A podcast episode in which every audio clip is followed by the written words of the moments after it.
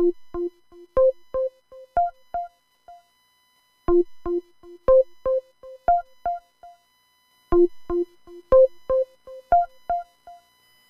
are now on air.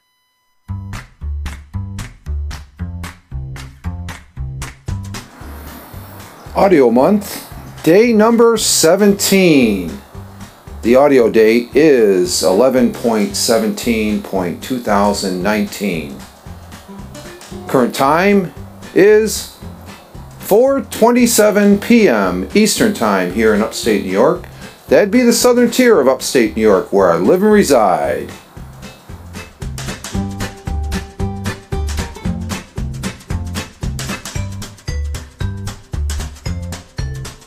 And hello, Rich Roberts at Fireman Rich here on the Anchor, as well as over there on Twitter, where I tote myself as a social media observer and social media enthusiast. How are we all doing this Sunday afternoon? I literally just got out of work here about uh, 15 20 minutes ago, and I'm out here on the stone step porch for this audio day number 17 for Na Pod Po Na Pod Pomo, the audio month challenge here in November 2019, the original audio challenge. 12 years in the making here. But I'm out here on the stone step porch, and you might think, wow, geez, it's been cold there, Fireman Rich. Aren't you cold? No, it's about 38, 40 degrees no, it's not even a slight breeze, but uh, it's comfortable. I got a fleece on. Uh, the sun's going to be setting here in about, uh, it's supposed to set at, uh, what is it, 444, so in about 15 minutes or so. And uh, 15, 16 minutes, I guess. And like I said, the current temperature about 38 to 40, 41 degrees. It's, it's quite comfortable. And if the wind was blowing, it'd be a little bit cold and chilly. I don't even feel chilly. Of course, the beverage I have in my hand is a little bit chilled. It's not my normal coffee that I have in the morning because I don't think I've done an audio for this audio month's challenge. Um, they've been mostly in the morning time. So I got up a little late, running a little late. Um, today was the last day of my work cycle, so I got the next two days off. And I said, oh, geez, I can just go ahead and do this when I get home. But the, uh, the adult beverage I have in hand is a traditional lager from that company down there in Pennsylvania. It's uh, uh, Yuengling, America's oldest brewery here in the uh, United States of America since 1829. I thought there was a brewery before that, but I guess evidently not and it's an original amber beer, which is tasting mighty fine right now. And I'm out here on the stone step porch to do my audio, and I'm on the iPad Mini. I didn't want to do the iPod Touch, and I figured I'd go ahead and use the iPad Mini to get that into the swing of things here. And um, what is it? Uh, I've always told you I, I, I, I'm a retired Air Force firefighter, retired firefighter. Okay, I'm not actively engaged in firefighting activities. I mean, in fact, I think it's been about six years since I hung on my coat as a volunteer. I was a 15, 15 years after I got out of the service. So I've been here 22. So almost, it's going on seven years. I, I hung up my coat as a volunteer as well. Um, it's a younger person's game. and uh, uh, But in that time I spent in the United States Air Force, I did a lot of traveling around the world as well as here in the States. I've been um, let's see, let's go from east to west. I've been to Massachusetts, uh, New Hampshire, Vermont, Connecticut. Of course, I live here in New York. I've been down Pennsylvania. Uh, let's see, I've been down to Florida. I've been moving across. I've been to Louisiana. I've been to Kansas. And where else have I been? Oh, Illinois. Illinois. I forgot. Illinois. The, the fire school was originally in Illinois here in, in um, Rantoul. But uh, I've done a lot of traveling, seen a lot of sights, and um, as Americans, we like like to just jump in that car. So uh, I'm basically going to be talking about the top 30 destinations Americans uh, visit on a road trip and the snacks they take along. So, but uh, you ever felt the sudden urge to get in your car, that automobile that's sitting in your driveway, just to drive? I have. Uh, I did last, well, I had to last Wednesday because I had to go up to Syracuse on a road trip. I had no choice. Um, but you're not alone. 64% of Americans agree they want to hop in a car with their friends and take a spontaneous road trip. A new survey asked 2,000 Americans which region of the United States they were most itching to travel to and where they would most likely stop on a road trip. The Southwest came out on top with destinations in the Northeast coming in second, which um, was it uh, the Grand Canyon, Yosemite National Park, and Yellowstone National Park were the most sought after spots on a bucket list road trip. And the Grand Canyon is still my number one. I want to go to the Grand Canyon. Uh, it's from what I, all I hear in the picture, I, I need to stand there and be in utter awe of uh, the Grand Canyon. So um, let's see. Indeed, most of the top 30 spots on the wish list were among the nation's majestic national parks. Now the thing about national parks is, I said this the other day, if you're a drone flyer, you know, hobbyist like which I am, you cannot, even if you are a licensed drone pilot, you cannot fly your drone in a national park. You have to get special, special permission. You can get a hefty fine and all that. So state parks you can. I there's a I, I think my last no my last drone flight was out back here over the now uh, harvest uh, soybean field. But I did a, there's a park in Owego I was looking at, but that's closed now. But uh, can go to Hickories, that's the main park, that's a state park or a local park. But anyway, the top uh, 30 places Americans want to go visit on a road trip. Number one is Grand Canyon in Arizona, that's the one I want to go. Yosemite National Park in California. Yellowstone National Park, Wyoming. I'd like to go there, but number four is Niagara Falls, New York. I've been there two times now. It is a sight to see all that water going over the falls. And as much as they say the Canadian side is better, the American side, the park is, is nice. I mean, I went on the American side, you can take an elevator down, and I literally went on a, a, a wooden deck and I was touching the falls off on the side. So a very memorable moment there. Florida Keys in Florida. Of course, I was up in the Panhandle when I was in Florida. Las Vegas, Nevada. I'd like to go there to throw a couple bucks down on the blackjack table. Lake Tahoe on the Nevada-California border. I don't. I, I might like to go there skiing.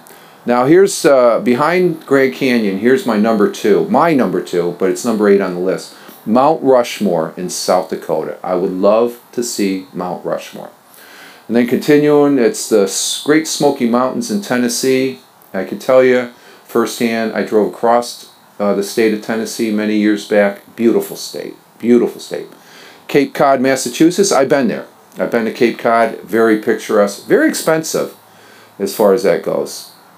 Uh, French Quarters in New Orleans, I've been there during Mardi. Uh, no, it was on New, it was a New Year's Eve uh, back in the early '80s. It was wild. And uh, New Orleans is a nice place to visit. Nice place to visit. And let's see, you got Zion National Park in Utah, Monument Valley in Utah and Arizona, Mon- Mount Rainier National Park in Washington, Bryce Canyon National Park in Utah, Death Valley National Park in California. That'd be a great place to go. Death Valley uh, Crater Lake, Oregon, the Alamo. Now I forgot that state. I was in Al- I was in Texas. I, that's where I entered the Air Force down there in San Antonio, where the Alamo is. I never made it to the Alamo though. I went to the basketball game instead.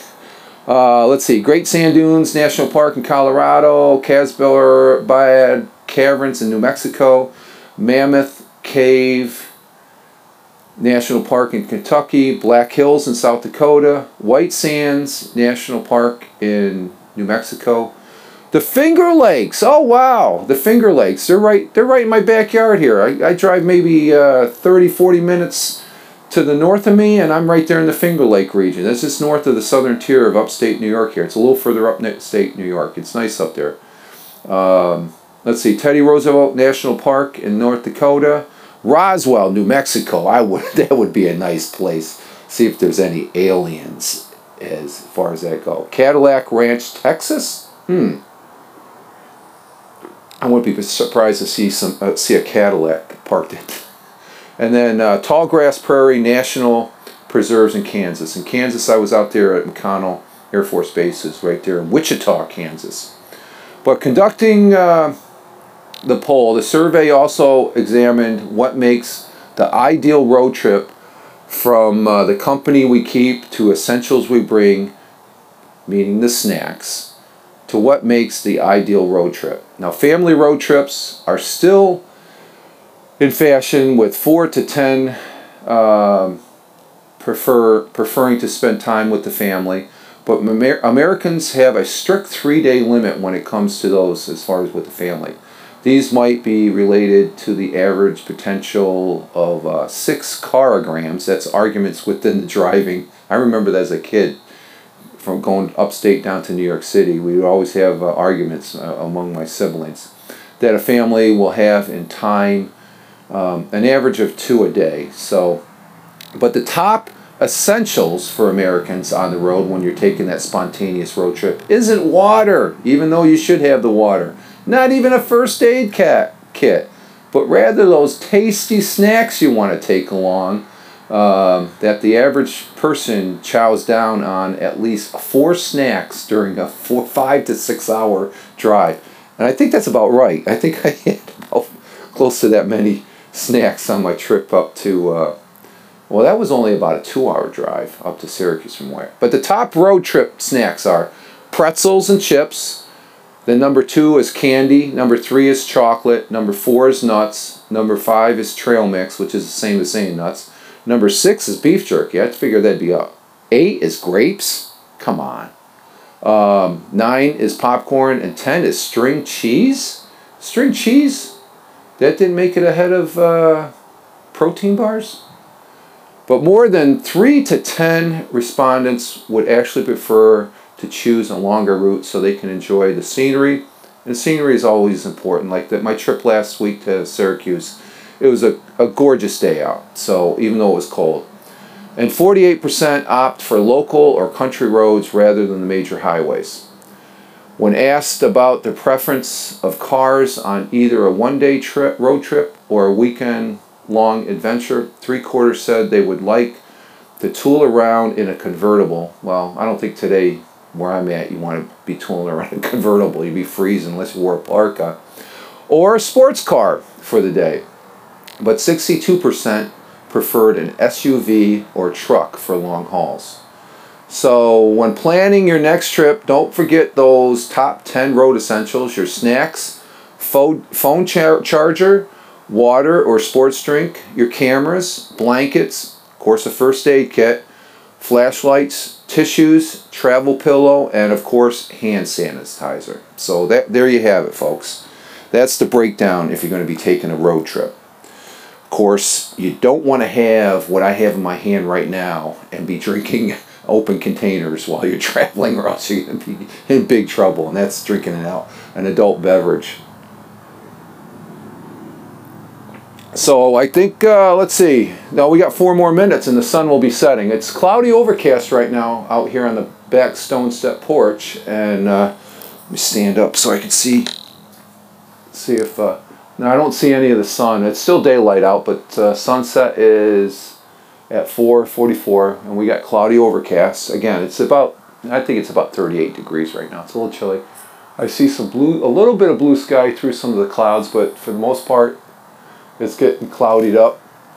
And uh, I have been noticing the last couple uh, mornings when I have gotten up with Max here, when he does his doggy bit out back here, that uh, I'm seeing uh, Orion's belt in the southern uh, southern portion of the sky from the back stone step porch here up about maybe 30 35 degrees off the horizon and it's picturesque and I look over to uh, usually the, the Big Dipper is over in the would that be It'd be the north west sky but now it's I've been noticing it's over in the uh, northeast quadrant of the sky.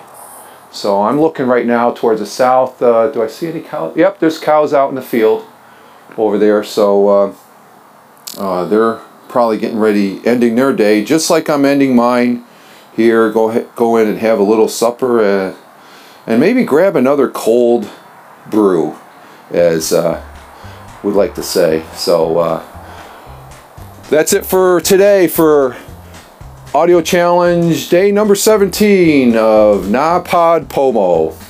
You all have a great one wherever you may be. I'll talk to you probably maybe in the morning tomorrow, if not later on.